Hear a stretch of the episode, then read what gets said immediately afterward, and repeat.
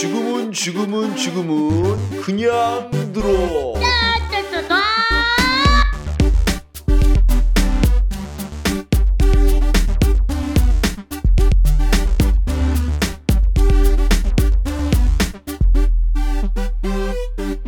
네, 어, 오늘은 병신년 1월 1일, 즉 원숭이 해입니다. 네, 원숭이 해, 저의 해죠. 그러니까 제가 24살이란 말입니다. 하하, 하여튼 어찌됐든. 자, 믿거나 말거나. 자, 오늘은 제가 책을 소개시켜 드릴 텐데, 이제 신년이니까, 어, 좀 힘을 주어서, 이제 책을 소개시켜 주려고 하는데, 두 권을 소개시켜 주려고 하는데, 이 두 권을 다 읽지는 않을 거고요. 그냥 앞에 있는 내용 조금과 제가 좋아하는 내용만 발췌해서 일단 읽어 드리려고 합니다. 일단 첫 번째 책은, 어, 왜 고전을 읽는가? 어, 이탈로 칼비노라는 사람의 책인데 여러분 이제 고전 책 많이 읽지만 왜 읽어야 될지 모를 때 어, 그냥 이 책을 쭉 보면은요 일단 굉장히 재밌어요. 제가 간단하게 앞에 있는 서문만 읽어 드릴게요. 이 책은 서문만 읽을 겁니다. 자, 왜 고전을 읽는가? 고전에 대한 이야기를 다음과 같은 정의로 시작해 보자. 1. 고전이란 사람들이 보통 나는 무엇을 다시 읽는다, 읽고 있어 라고 말하지 나는 지금 무엇을 읽고 있어 라고 결코 이야기하지 않는 책이다. 이러한 정의는 젊은 사람들보다 책 좀 읽었다는 사람들에게 해당된다. 이제 막 세계에 접하는 젊은이들은 세상의 일부라 할 고전 작품을 처음 대하는 시기가 있기 때문이다. 세계와 고전을 처음 마주한다는 점에서 젊은이들은 매우 중요한 시기에 있다고 할 수 있다. 동사 읽다 앞에 붙은 다시라는 말은 유명 저작을 아직 읽지 않았음을 부끄러워하는 사람들의 궁색한 위선을 드러낸다. 그들이 안심하도록 해줄 수 있는 일이란 아무리 청년기부터 폭넓은 책을 읽었다 해도 항상 읽지 못, 읽지 못한 책이, 읽지 못한 중요한 작품들이 무수히 많다는 사실을 지적해 주는 것이다. 헤로도토스와 투기니데스의 저작을 못 읽는 사람을 손을 들어보라. 생시몽, 레츠 추기경은, 회고록은 위대한 소설의 시대라고 할 수 있는 19세기 작품들조차 사실은 언급되지 않을 것만큼 많이 읽지 않는다. 프랑스인들은 학교에서부터 발자크를 읽기 시작하는데 발자크의 작품들이 하나같이 쇠를 거듭해 출간되는 걸 보면 프랑스인들은 학교를 졸업하고 난 후 이후부터 계속해서 그의 작품을 읽는 모양이다. 그러나 이탈리아에서 발자크에 대한 선호도를 공식적으로 조사해 본다면 아마도 순위에서 한참 뒤나 밀려 있음을 보게 될 것이다. 이탈리아에서 디킨스의 애독, 애독자들은 소수의 엘리트들로 서로 만나기만 하면 디킨스의 소설의 등장 인물들이 진짜로 아는 사람이라도 되는 양 언급하고 작품 속의 에피소드를 끄집어내어 이야기를 풀어놓는다.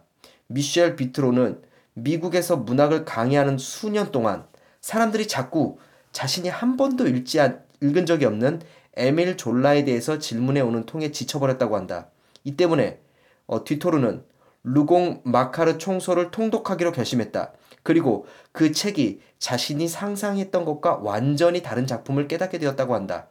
루콩 마카르 총서는 신화적인 인간의 계보학과 우주 기원론을 다룬 너무나 멋진 책이었던 것이다.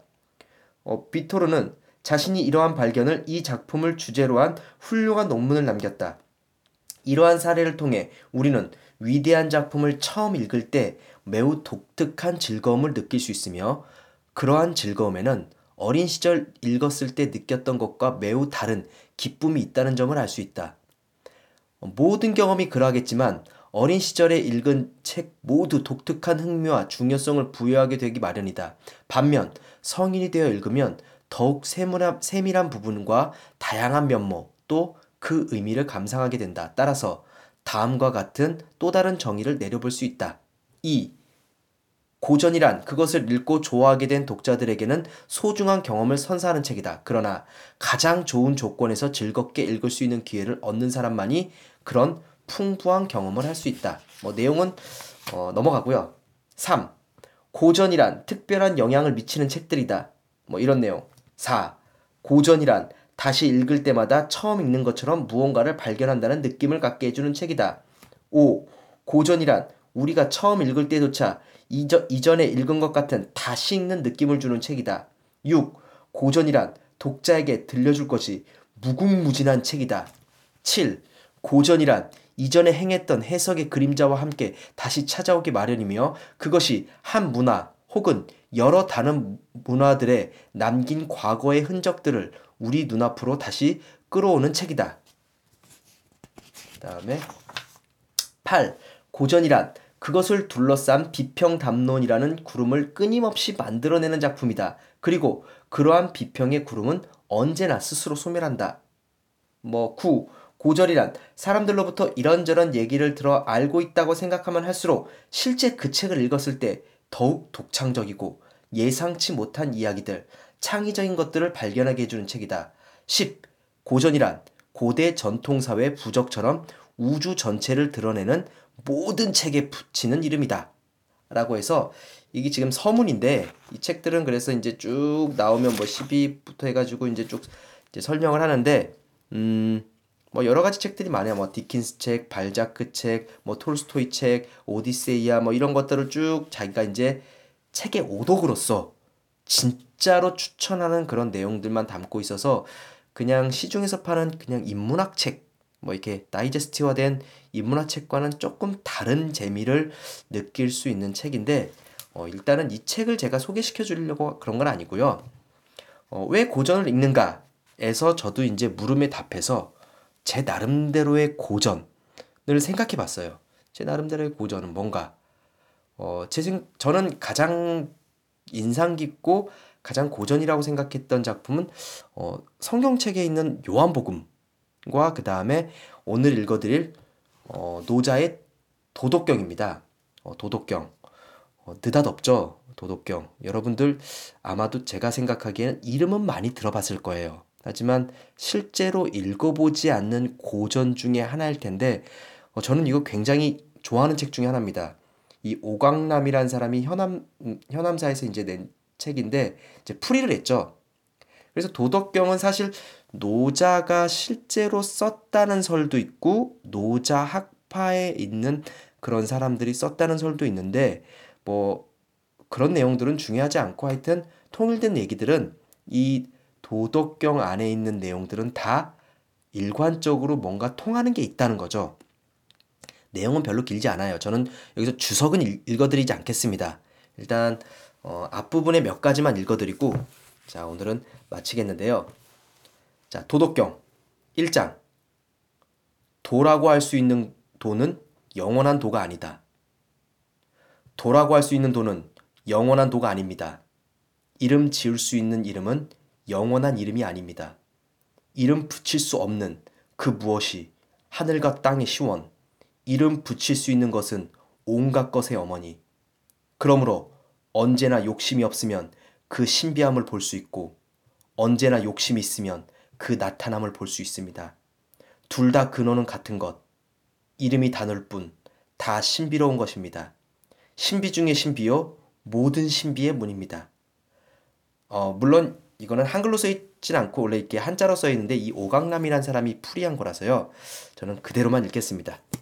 다음에 주석은 그냥 넘어가고요. 자, 2장. 아름다움을 아름다움으로 세상 모두가 아름다움을 아름다움으로 알아보는 자체가 추함이 있다는 것을 뜻합니다. 착한 것을 착한 것으로 알아보는 자체가 착하지 않음이 있다는 것을 뜻합니다. 그러므로 가지고 못가짐도 서로의 관계에서 생기는 것, 어렵고 쉬움도 서로의 관계에서 성립되는 것, 길고 짧음도 서로의 관계에서 나오는 것, 높고 낮음도 서로의 관계에서 비롯되는 것, 악기의 소리와 목소리도 서로의 관계에서 어울리는 것, 앞과 뒤도 서로의 관계에서 이루어지는 것. 따라서 성인, 자유인은 무의로서 일을 처리하고 말로써 하지 않는 가르침을 수행합니다. 모든 일 생겨나도 마다하지 않고 모든 것을 이루나 가지려 하지 않고 할 것을 다 이루나 거기에 기대려 하지 않고 공을 쌓으나 그 공을 주장하지 않습니다. 공을 주장하지 않기에 이룬 것이 허사로 돌아가지 않습니다. 예, 여기서 이제 조금 생각해야 될 단어는 어, 성인이라는 단어를 자유인이라고 해석을 했더라고요. 이제 자유인. 그래서 저도 자유인이란 말이 굉장히 더 마음에 와닿아요. 그래서 읽다 보면 도덕경은 자유인에 관한 어떤 이야기 같아요. 물론 이제 서양의 존 스튜어트 밀의 자유론보다 이게 더 쉽죠. 이제 물론 그 책도 재밌지만요. 자, 그 다음에 7장. 하늘과 땅은 영원한데 스스로를 위해 살지 않는 삶. 하늘과 땅은 영원한데 하늘과 땅이 영원한 까닭은 자기 스스로를 위해 살지 않기 때문입니다. 그러기에 찰, 참 삶을 사는 것입니다. 성인도 마찬가지. 자기를 앞세우지 않기에 앞서게 되고 자기를 버리기에 자기를 보존합니다. 나를 비우는 것이 진정으로 나를 완성하는 것 아니겠습니까? 자, 이런 내용이고 8장. 가장 훌륭한 것은 물처럼 되는 것. 가장 훌륭한 것은 물처럼 되는 것입니다. 물은 온갖 것을 위해 섬길 뿐 그것들과 겨루는 일이 없고 모두가 싫어하는 낮은 곳을 향해 흐를 뿐입니다. 그러기에 물은 도에 가장 가까운 것입니다. 낮은 데 찾아가는 삶, 자세, 시면을 닮은 마음, 사람됨을 갖춘 사귐, 믿음직한 말, 정의로운 다스림, 힘을 다한 성김, 때를 가린 움직임, 겨루는 일이 없으니 나무란 받을 일도 없습니다. 자, 그 다음에는 제가 가장 좋아하는 구절 중에 하나입니다. 어, 11장. 아무것도 없음 때문에 서른 개 바퀴살이 한가운데 모여 바퀴통을 만드는데 그 가운데 아무것도 없음 때문에 수레가 쓸모가 생겨납니다. 흙을 빚어 그릇을 만드는데 그 가운데 아무것도 없음 때문에 그릇에 쓸모가 생겨납니다. 문과 창을 뚫어 방을 만드는데 그 가운데 아무것도 없음 때문에 방에 쓸모가 생깁니다. 그러므로 있음은 이로움을 위한 것이지만 없음은 쓸모가 생겨나게 하는 것입니다. 자, 그래서 2010년도, 2016년도 이 병신년 첫 해가 첫날이 시작됐는데 아마 각자의 다짐이 있을 거예요. 뭐 해야 되겠다, 뭐 해야 되겠다. 저는 뭘 하지 말아야 되겠다. 아무것도 하지 말자. 뭐 이런 거. 비움의 자세가 오히려 더 많은 것들을 이룰 수 있다고 생각하기에 어, 새해 첫날 저는 여기에 좀 어, 힘을 싣고 있고요.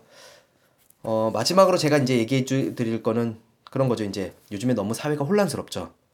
음, 사회가 혼란스럽고 여기저기서 이제 자기들이 옳음과 옳음의 싸움 같이 보이는 그런 것들이 있을 때 좀 약간 기준이 되는 그런 구절입니다. 18장. 대도가 패하면 인인이 의인이 하는 것이 윤리 차원의 한계. 대도가 패하면 인인이 의인이 하는 것이 나서고 지략이니 지몬이 하는 것이 설치면 엄청난 위선이 만연하게 됩니다. 가족 관계가 조화롭지 못하면 효니, 잔이 하는 것들이 나서고 나라가 어지러워지면 충신이 생겨납니다. 자, 그래서 자, 하여튼 오늘은 여기까지 하고요. 여러분, 새해 복 많이 받으세요.